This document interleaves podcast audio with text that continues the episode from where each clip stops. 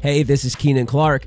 Thank you so much for tuning into this episode of my podcast. I really do believe it is going to bless you and leave you better than it found you. And I wanted to ask if this ministry has blessed you at all, would you prayerfully consider becoming one of our ministry partners? Our overall ministry, not just the podcast, but our overall ministry would not be possible if it weren't for the generosity of people who believe in it. Would you prayerfully consider becoming one of our monthly ministry partners? If you'd like to partner with us financially, there is a link in the show notes. Just go down to the show notes, tap the link. You can give as little or as much as the Spirit leads you to, but we are so thankful for your seed that you are sowing into this good ground. But hey, here's this episode of the podcast. Hey, are you guys ready for the word? You guys ready for the word? Hey, um, do I'm gonna give you a slight disclaimer tonight. Slight disclaimer. Um, tonight, I really felt led to teach. I really felt led to teach tonight, and there's two reasons. I want to teach on faith tonight. Come on, somebody said amen. It's like I struck a nerve. I struck a nerve. I'm gonna teach on faith tonight. There's two reasons. The first reason is because I think if we are gonna be people who do what the Bible says, which the Bible says this that the just shall live by faith. That if we are going to live by faith, the Bible also says this that we walk by faith and not by sight. If faith is how we live this life with God, I honestly think it doesn't just need to be a little seasoning that we sprinkle into a few sermons. I honestly think we need to do a bit of a deep dive, a bit of a teaching into what faith actually is. Can I be honest with you? I'm not interested in creating a season where you can follow Jesus while you're in college. I'm not interested in just stoking your fire so that when you look back on your college years, you can go, wow, I went to church and I, I, heard some good sermons and I raised my hands during worship one time. I want it to be that this season sets you up to shake the gates of hell in every season that you walk into. Long after you have quit coming to young adults because God has taken you into a new chapter and a new season, I still want you walking by faith. Long after these moments are gone, I want that faith to remain. And I honestly think one of the ways that we can make sure that that happens is if we do some intentional teaching around these ideas. And the second reason is this is this is what I'm teaching in our celebration college, okay? And I just honestly wanted to give you a bit of an appetizer as to what celebration college is like. If you didn't know, we have a full blown accredited college here at Celebration Church. We partnered with Southeastern University that you can do your entire, you can literally get your degree through there. Um, but we're also teaching people theology. We meet on Monday nights at 6:30. It's a two-hour commitment. And tonight, you're all trapped because I'm going to give you a little bit of an appetizer. So I'm teaching on faith tonight. And so eh, I, am teaching, but I'll be honest with you, I am a preacher. So I will preach as I teach. Is that okay? So this is going to be a bit of a hybrid deal here. So I'm going to teach, but I'm going to preach. With that in mind, I want you to turn to Ephesians chapter 2. Ephesians chapter 2. We'll start reading at verse 8. Read two verses of scripture Ephesians chapter 2, verses 8 and 9. This was written by the Apostle Paul. For a moment, just so you know, I'm gonna treat you like college students tonight, okay? I'm gonna actually treat you like you're capable of rubbing two brain cells together at least and learning something, okay? I know you're smarter than I. So if I can ascertain these things, so can you, all right? Ephesians chapter 2, verses 8 and 9. The Apostle Paul wrote this to this, this church in a city called Ephesus. He says this For it is by grace. You have been saved through faith. And this is not of yourselves or from yourselves. It is the gift of God, not by works, so that no one can boast. Paul is talking about, the apostle Paul is talking about how you and I, if you and I are both saved, how we got saved. Now, I'm not going to make any assumptions in here tonight. I'm not under the impression that everybody under the sound of my voice, both in this room and online, is in fact saved. But if you are saved tonight, the Apostle Paul would like you to know how that transpired. The Apostle Paul would like you to know how your salvation came about. And he gives us two things. The first thing he says is it was by grace. You are saved by grace. And I think if you've grown up in church for any length of time and you were to ask, hey, what saved me? Most people would say, the grace of God, brother. the grace of God is what saved me. Most of us, when we think of salvation, the only word we would bring to it is grace. And it's because grace is a big deal. Grace is what saved us. We, it is by grace that you are saved. But notice, Paul doesn't say, it is by, for it is by grace you have been saved. This is not of yourselves. It is the gift of God so that no one can boast. He doesn't say that. He says, for it is by grace you have been saved through faith. Through faith. I think a lot of us begin to get a little bit weird when we begin to think about the fact that our faith had something to do with the fact that we got saved.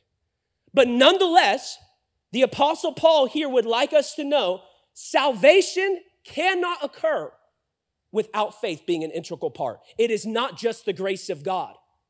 It is the grace of God, but it's not just the grace of God. There's also an element of faith. I'm gonna break this down for you in really simple terms. Grace is God's hand, faith is your hand. Grace was God's hand being extended to you. It reached into your situation. It reached into your addiction. It reached into your blindness. It reached into your impairment and your impalement in sin. And it pulled you out and it placed your feet on solid ground. That's what the grace of God did. But guess what? Your hand had to grab onto that hand.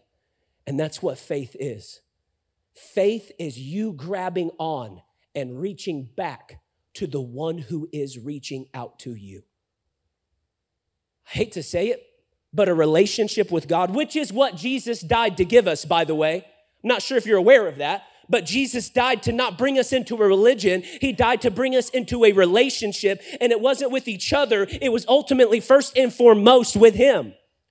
Jesus died to bring us into a relationship, and last I checked, because I am in a very committed one, a relationship is a two way street.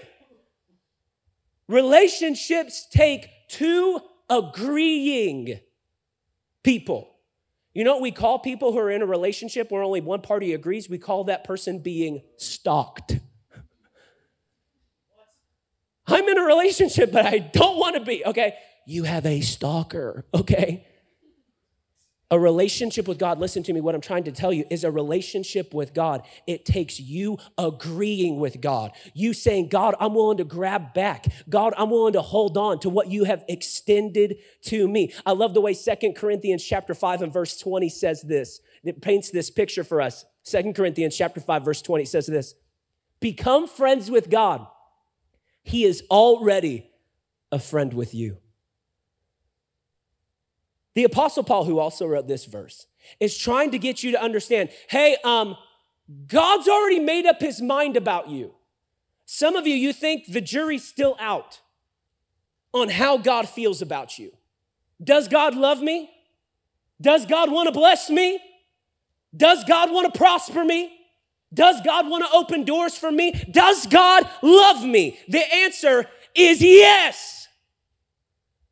The jury is not still out on what God thinks about you. He wrote a whole dadgum book to communicate his thoughts towards you. Your problem is you don't read it. That's your problem. The reason you are so easily convinced of everything the enemy wants to convince you of is because you have not read this thing. Or it's been a minute since you did.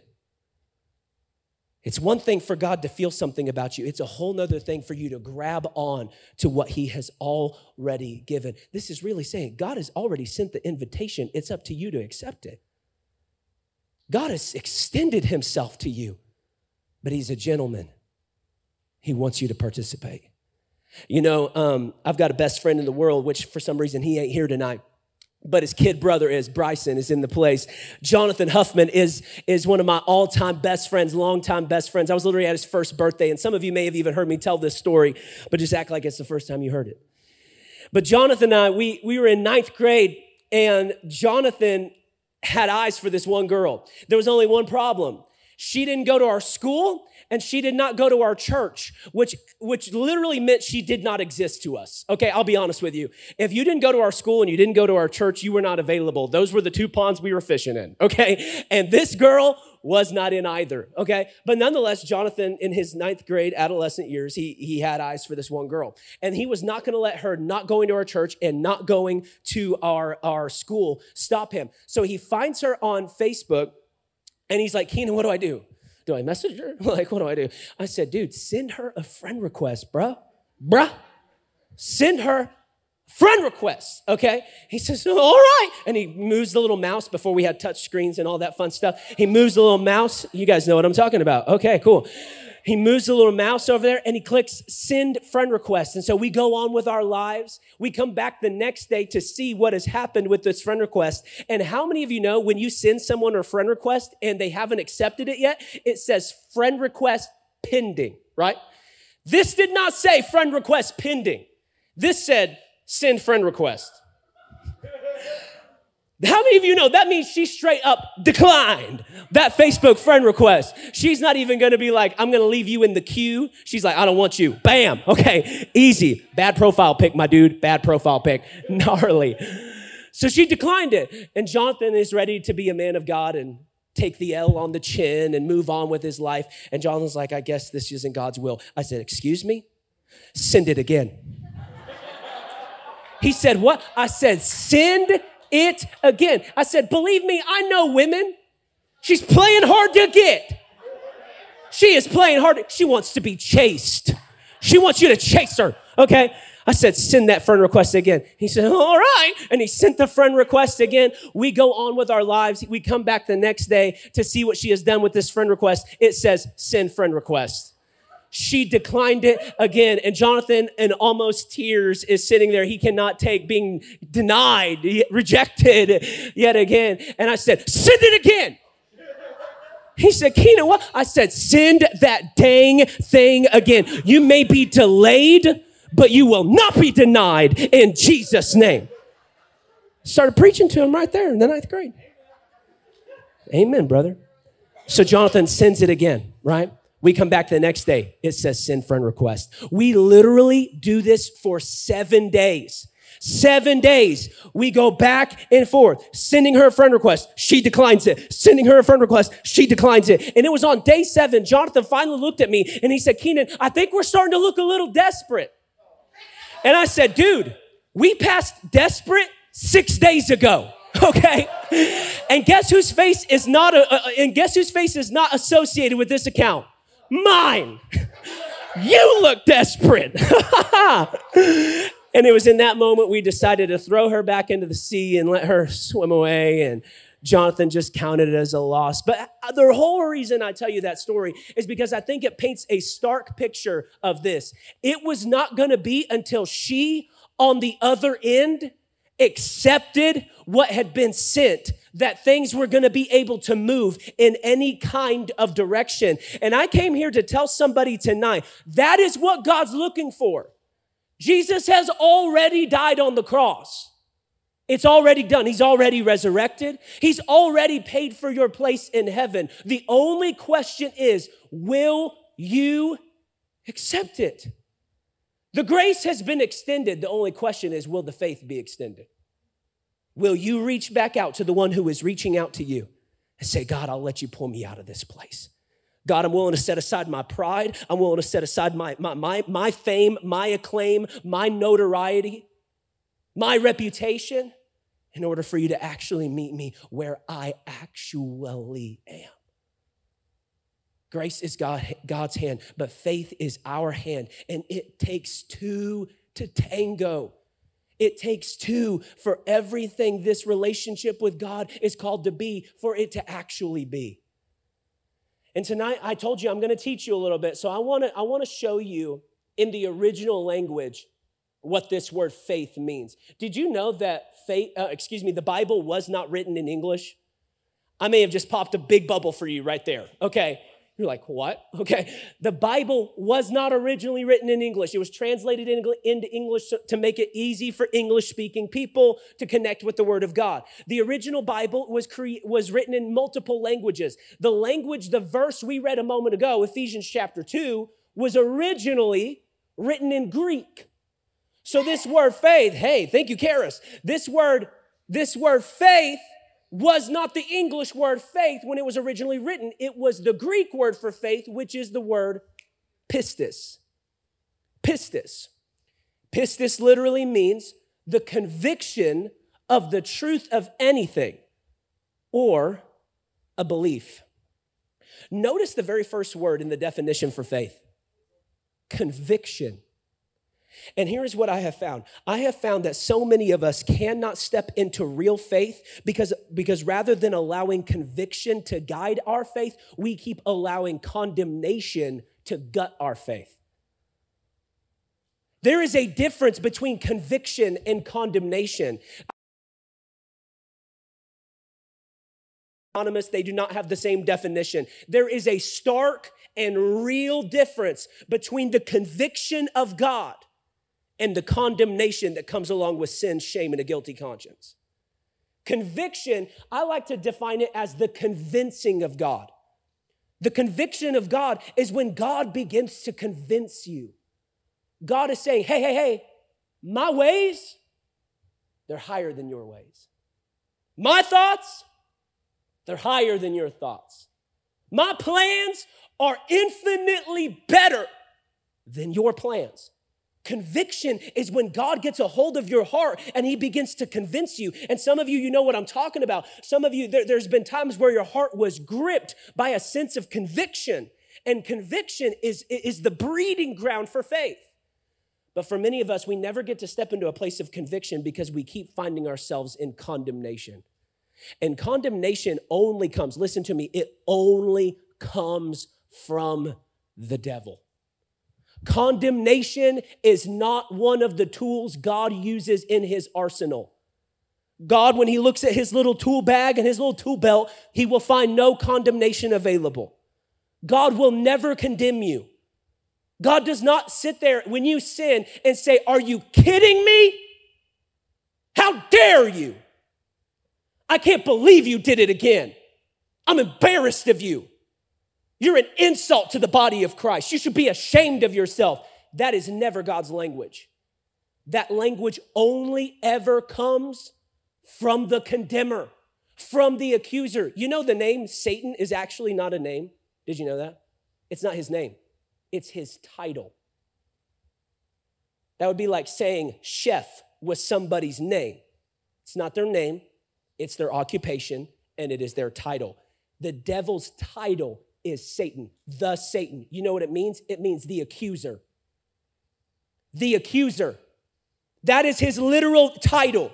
And that is ultimately the name, the thing we have given to him as his name is the very thing he does. He accuses you. He is constantly whispering in your ear accusations, trying to lead you further and further and further away from the voice of conviction.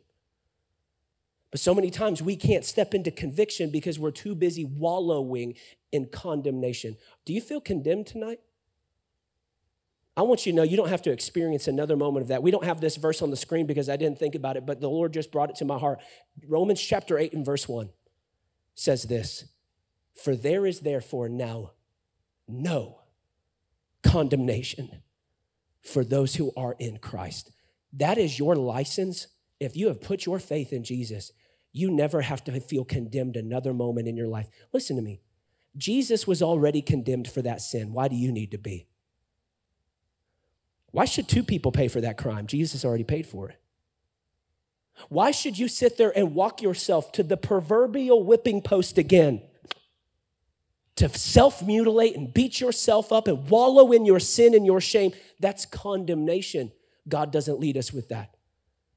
And condemnation never produces faith, but conviction will produce faith. And I'm here to tell you right now, I have not given up on this generation. I've not given up on my generation. I'm not here to talk like I'm like that much older than you. I'll be 28 in two months, okay? I'm not some old man, all right? But I have not given up on us. Listen to me, I've not given up on us. I believe that the title is going to change. I believe that the narrative is about to shift. That this generation, our generation, is going to be a generation known for conviction. People who didn't say one thing and live another behind closed doors. I think that is what the world needs to see.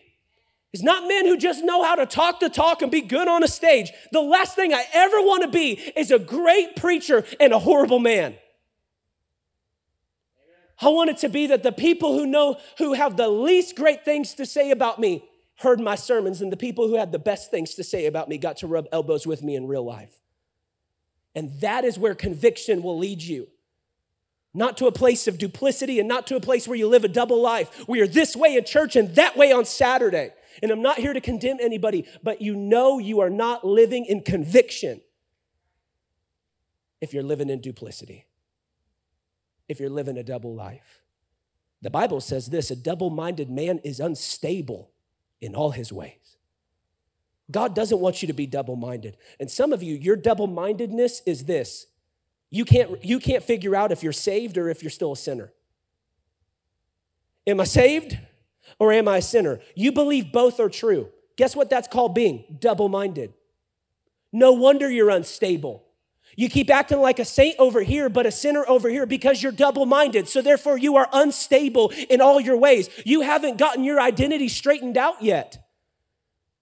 Being a sinner is one thing, being saved by grace makes you something completely different. And though I may sin, I do not identify with my sin. I recognize that as a rogue action. That is an alien force trying to remind me of a dead person I used to be. I need to remember who I am in Christ. I no longer have to play the chameleon. I no longer have to be this nice, weird camouflage for the world around me. I can stand tall in who God has created me to be. I'm not going to be double minded and unstable. And when you actually begin to get into that place of conviction, I'm telling you that double mindedness, it'll straighten itself out. But pistis is this idea, faith is this idea of conviction. And notice what it was after that a belief. The last portion of that definition was a belief. I want to tell you tonight what you believe to be true about you is the most important thing about you. What you believe is the most important thing, regardless of what school you graduate from what family you hail from, what side of the tracks you were born on, what, what economic bracket you fall under, what tax bracket you fall under, however many letters come after your name. More important than any of those things, what you believe is the most important thing about you. Identity drives every facet of who you are, which is why faith has to begin to inform your identity. Your faith has to inform your identity. What you believe about you is the most important thing about you. I want to ask you this Does you believing the truth make the truth right? Or does you believing the truth make you right? If you said B, you're right. Okay, option B. You believe, listen to me, you believing the truth does not change the truth. It wasn't like all of a sudden the truth wasn't true and now you believe it, so now it's true. The truth is always true. Here's the crazy thing about truth truth does not need you to believe it is true in order to remain true. But you need to believe the truth in order to be right. When you believe the truth, it makes you right, not the truth. The truth is always right. It changes you. In the same way, when you put your faith in Jesus, it doesn't make Jesus right, it makes you right. I'll take it a, a theological step further. It not only makes you right, listen to me, it makes you righteous. Righteous. Some of you, I just hit a nerve, man, a theological nerve. You mean to tell me I'm righteous just because I believe in Jesus? Um, that's what the Bible says. The Bible says, He who knew no sin became sin so that you and I might become the righteousness of God in Christ Jesus. Go read all of Second Corinthians chapter 5. he who knew no sin became sin so that you and I might become the righteousness of God in Christ Jesus. Here's the crazy thing about every other world religion. Here it is. Here's what makes us completely different. Every other world religion tells the, its followers, you need to achieve righteousness. That's exactly, it's serious, serious. They tell all their followers, you need to achieve righteousness. Righteousness is something you can achieve. Righteousness is some little weird spiritual ladder that you can climb up. And one day, if you live righteously enough, you might be actually deemed and identified as righteous. Here's the crazy thing, and here's where Christianity flips the whole narrative on its head. Christianity doesn't say you can achieve righteousness. Christianity says you can't achieve righteousness. So the way you become righteousness, the way you become righteous is not by achieving, it's by believing and receiving. It's by believing and receiving. Listen to me. Righteousness cannot be achieved. It is simply received. You've got to receive the righteousness of Christ. And it only comes one way by faith. The only way righteousness can come, the only way righteousness can be produced in your life is one way, and it is by faith in the achievement of Christ, in what Jesus' life, death, burial, resurrection, ascension, and enthronement has achieved for you. Now, how would this inform your identity? How would this change the way you relate with God if you were to stop trying and aspiring to achieve righteousness? Which righteousness, listen to me, let me break it down, is simply right standing with God. And all of a sudden, you were to stop aspiring to achieve it. God, can I? I hope I can one day earn enough merit badges that I can work up to be to being known as righteous. And you were to simply understand, no, Jesus, He achieved righteousness, and now all you have to do is believe it and receive it. That's the power of the gospel is that you can't achieve it. Jesus did it for you. And now you simply receive it. You receive it by faith. I want to go to, just to prove this point, I want to go to, Gal- uh, excuse me, Genesis chapter 15. Genesis chapter 15. If you have a Bible, I want you to turn there. If not, we got it for you on the screen. Before I, before I read it, I want to kind of break down what is going on in this moment. In this moment, we've got a guy by the name of Abram some of you would know him by the name of Abraham. His, late, his name is later changed to Abraham. And the kicker here is the name Abram means father. It means father. And the crazy thing about Abram in this moment is he ain't got no kids. Abram in this moment is childless, and yet he still has to walk around introducing himself as father. How embarrassing is that? Having to introduce yourself, listen to me, having to introduce yourself as something you know you're not. And that's where many Christians are. Introducing themselves as something they don't truly actually feel like they are. What an awkward place to live. And God knows that this is no fun. So all of a sudden, God meets Abram one night and he begins to speak to him in a tent. And God begins to convince Abram that his, he's going to one day have kids and not just a few kids, but he's going to have descendants as numerous as the stars in the sky. And you can imagine Abram's having a hard time with this. By this point, he is an old man. An old man. So this is borderline a joke. If you read the Bible to his wife, this was actually a joke. She quite literally laughed over this idea that they were gonna have kids together. That's a confidence boost. Your wife hearing, I'm gonna give you kids. Ha! yeah, that, that'll do it for you. So all of a sudden, God meets Abram in this tent, and God says, Abram, I can see you're having a hard time with this. Follow me. And they walk outside the tent. And all of a sudden, God says this Abram, look in the sky and look at all the stars in the sky and see if you can count them all. See if you can count them. And Abram can't count them. Obviously, there's numerous, it's, it's thousands of millions, it's billions of stars in the sky. And God looks at Abram and says, So shall your descendants be. Genesis 15, 6 says this. And Abram, he, believed in the Lord, and the Lord accounted it to him as righteous. And the Lord accounted it to him as righteousness.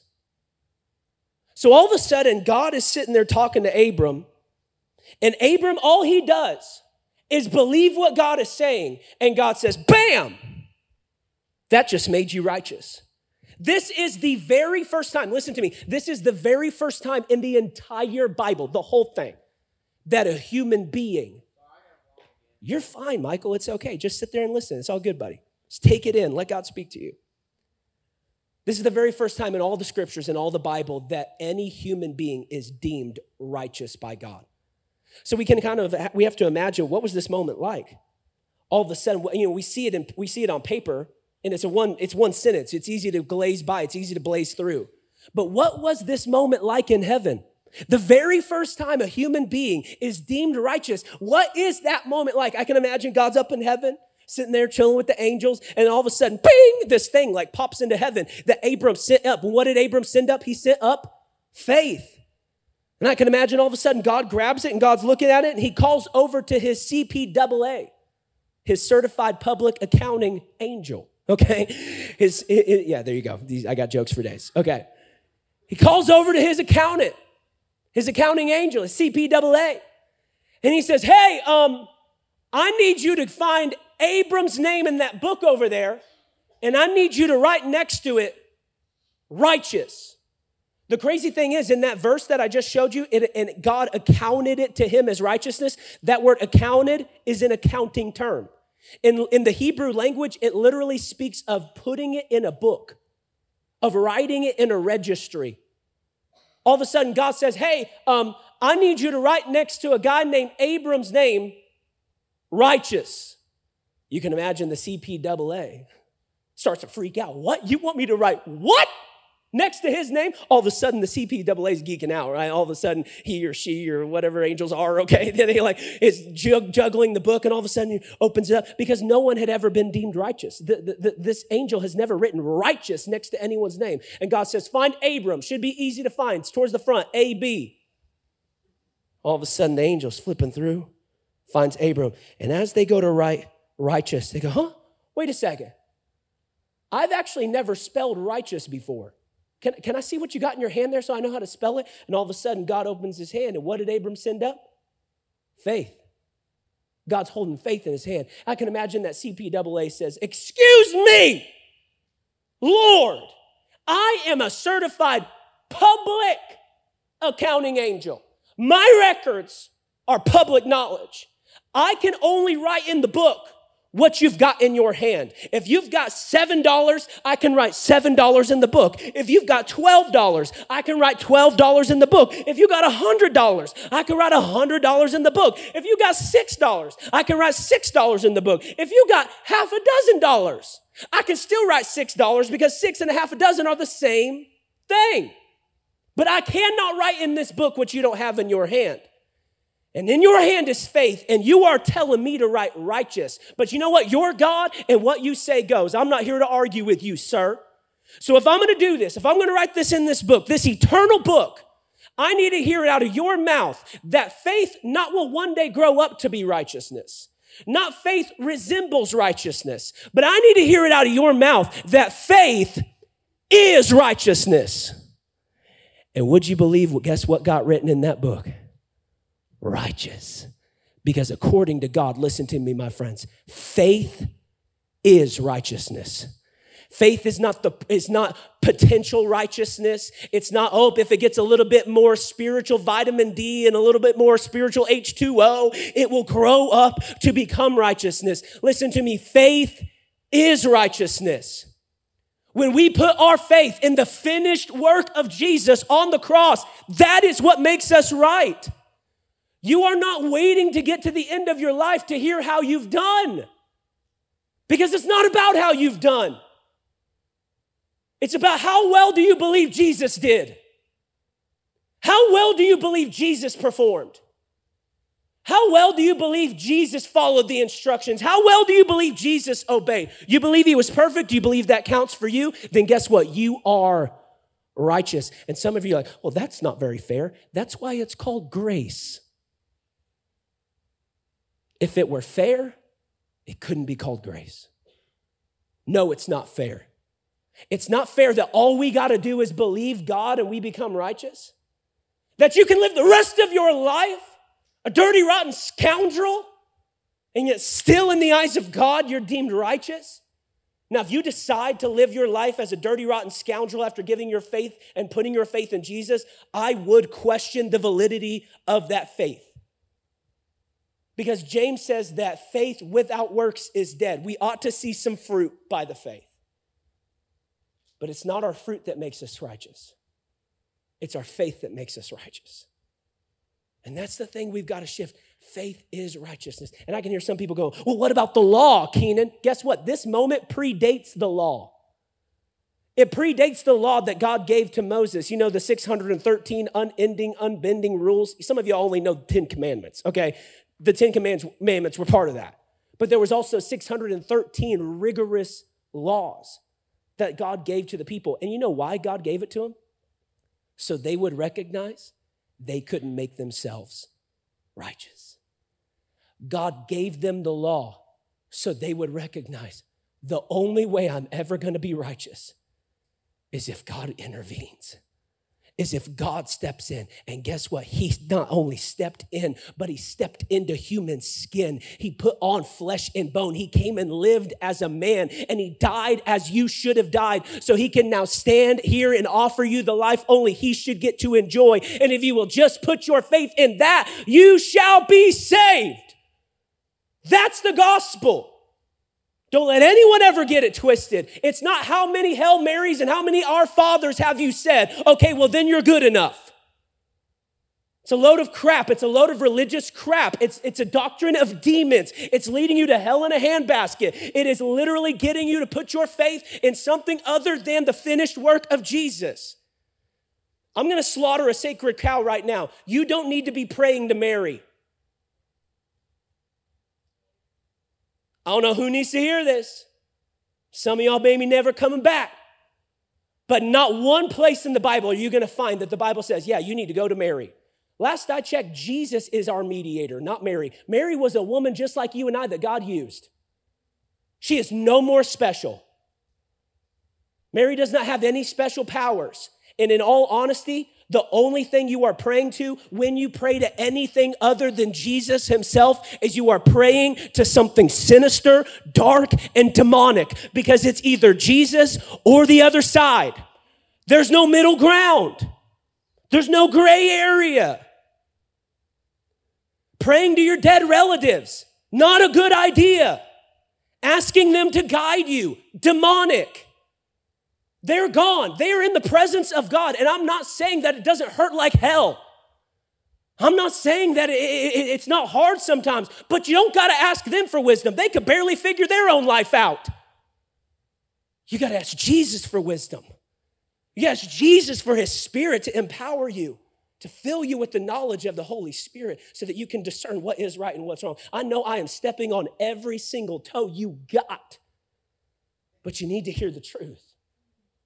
Our faith has to be in Jesus. And here's the question this is where I want to begin to wind down. Why? Why is it that we can step out of sin and into the life God has for us by faith? How is that how it works? Why is that how it works? That we can step out of sin and into eternal life by faith. And the where I want to take you in order to show you why this is this way is when we stepped into sin to begin with. When humanity stepped into sin for the very first time, Genesis chapter 3. You understand we only get two good chapters in the Bible and then we screw it up? Genesis 1, Genesis 2. And here's the, here's the kicker man doesn't show up until Genesis 2. So we got one chapter. We were introduced in chapter 2 and we blew it all to smithereens in chapter 3. We got issues. So all of a sudden, we darken the doorstep of Genesis chapter 3, and I'll read it to you. This is what it says Genesis chapter 3, verse 1 says this Now the serpent was more crafty than any other beast of the field that the Lord God made.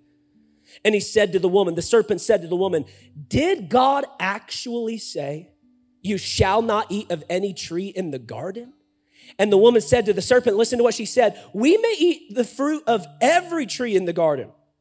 But God said, You shall not eat the fruit of the tree that is in the midst of the garden, neither shall you touch it, lest you die. I'm gonna pause here. I'm gonna go on for in just a moment. I'm gonna pause here.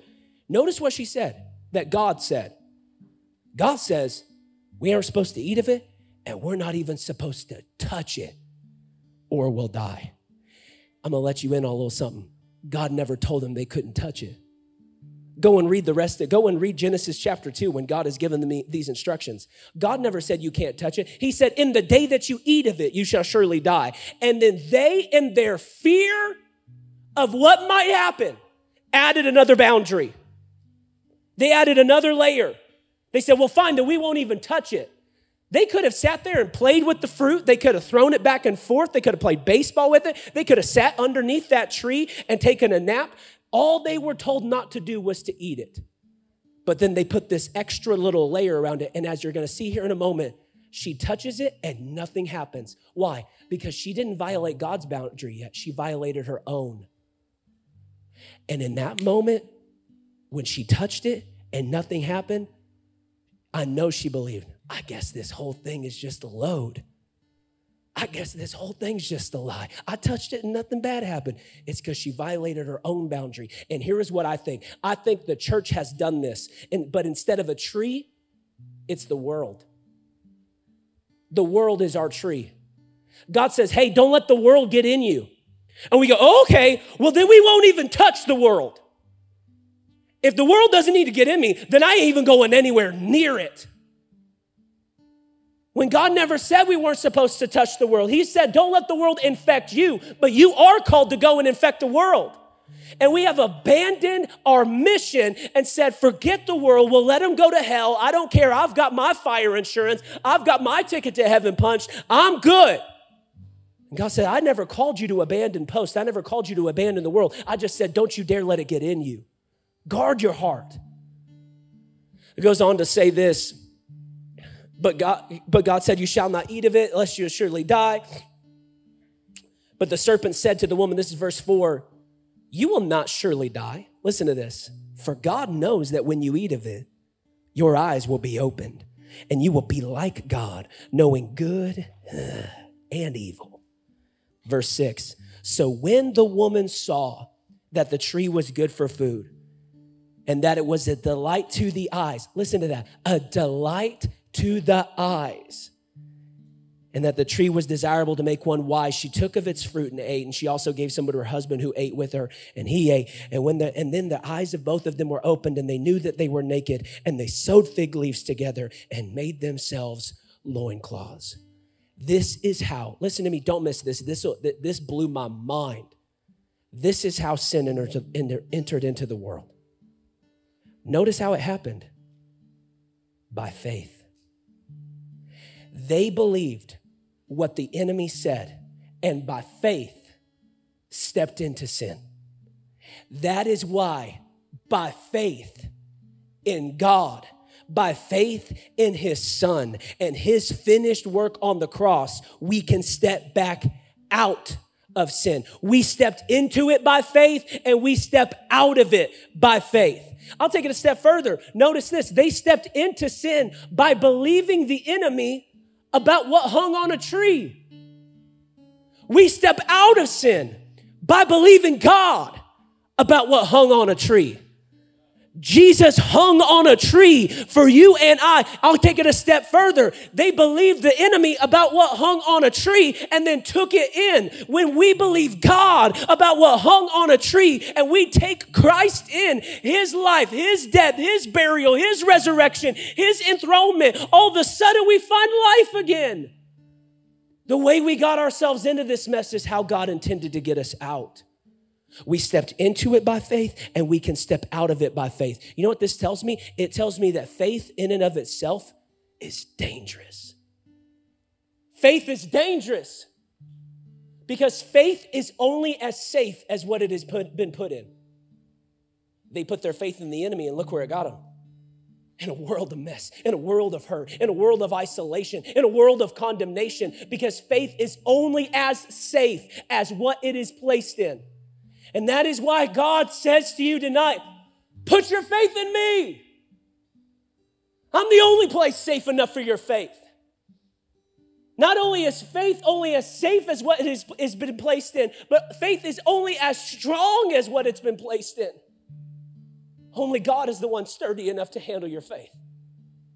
Only God is His plans, His ways. This book is the only thing strong and sturdy enough to handle the shakiest parts of you. And that's why God says, I don't need you dipping in and dipping out. I need you to go all in. I want all your faith right here because your faith is only as safe as what it's been placed in. And some people might say right now, Keenan, well, doesn't that make it that we're working for our salvation if we have to put our faith in God? I thought we weren't saved by our works. It sounds like we're having to work for it.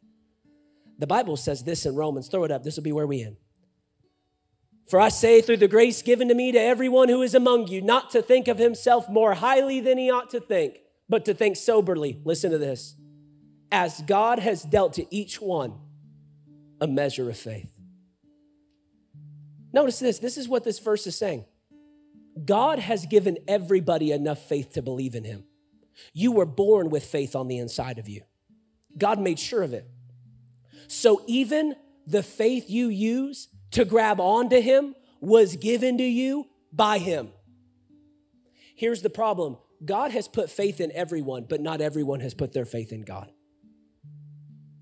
God has put faith on the inside of everyone, but some people have misappropriated their faith. They put it in Buddha, they put it in Allah, they put it in their parents. They put it in dead old religion. They put it in their works. They put it in church attendance. They put it in scripture memorization. And it's no wonder you don't have faith to put in God because you've already given it to so other so many other places. But God has made sure that everybody has faith enough to believe in him. And my, and my My heart tonight is to implore you to take the faith that God has already put in you and put it back in Him. He's the only one safe enough for your faith. He's the only one strong enough for your faith. I know you've compromised. I know you've done wrong. I know you've messed up. I know you feel screwed up, jacked up, all everything that you could list, everything you can imagine. I know you feel. And God says, That's why I've got grace. For it is by grace you have been saved through faith. It's not put your faith in me once you no longer need the grace. It's put your faith in me while you still need the grace. Put your faith in my grace. That I'm big enough to cover the partying. I'm big enough to cover the track marks. I'm big enough to I'm big enough to cover the substances that are currently flowing through your veins. Listen to me. What you push into your veins does not trump the blood that flowed from his. It doesn't. What you have allowed to happen to your body does not trump what he allowed to happen to his body for you. It's enough. And all he's asking is for you to believe it. And right now, with every head bowed and every eye closed, this is where I land the plane. If you would say, Keenan, I need to put my faith in the God who is already reaching out to me. Maybe you'd say, Keenan, I've, I've been a Christian for a long time, but I've kind of taken my eyes off the Lord. I've been putting my faith in, in other things. And you'd say, Keenan, I need to put my faith in Jesus again.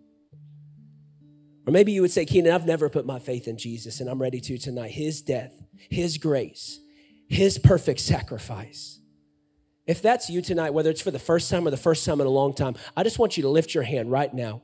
And I'm going to pray for you. Yes, hands going up all over this place. Yes, I see those hands. Yes, yes. There's a third group of people I want to pray for, though, who you would say, Keenan, I just need prayer for more faith.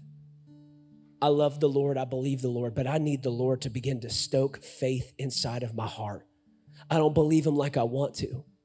I believe Him, but I need Him to help my unbelief. If that's you, would you just raise your hand? I want to pray for you as well. You say, I just want more faith, Keenan. I want more faith. Amen. Hands going up all over this room. Would you leave your hand raised? I'm going to pray for you right now. Heavenly Father, I thank you for every person under the sound of my voice. Because, Lord, I thank you that it's not their hand being raised, but it's their faith in your finished work on the cross that is, is crossing every T. It is dotting every I. It is wiping their sin away. It is making their, the, what was once stained red. It is making, making it white as snow. And Lord, I thank you right now for a clean slate and a pure heart. Lord, I thank you right now, they are heaven ready, not because of anything that they've done, but because of everything you have done. Lord, I thank you. I just speak to those hearts that are asking for faith. And Lord, I thank you that you are stoking faith inside of their hearts, God. Fan to flame the faith that they have. Lord, I thank you that it will grow. Lord, if it's a small flame now, it'll grow into a wildfire. Lord, I thank you that they don't have to be satisfied with where they're at, that they can ask you for more and you will liberally give it, God. I'm asking you to give it now, God. Continue to put people in their life who build their faith. Continue to inspire them to get deep into the word and lead them into your word, God, so that your word can produce faith in their life. Faith comes by hearing and hearing by the word of God. We thank you for it now. I thank you for every person that just said yes to you, that they're heaven ready, they're saved right here and right now. It's in the mighty name of Jesus, I pray. And everybody said, Come on. Amen. Come on. Can we put our hands together for what Jesus did tonight? Come on.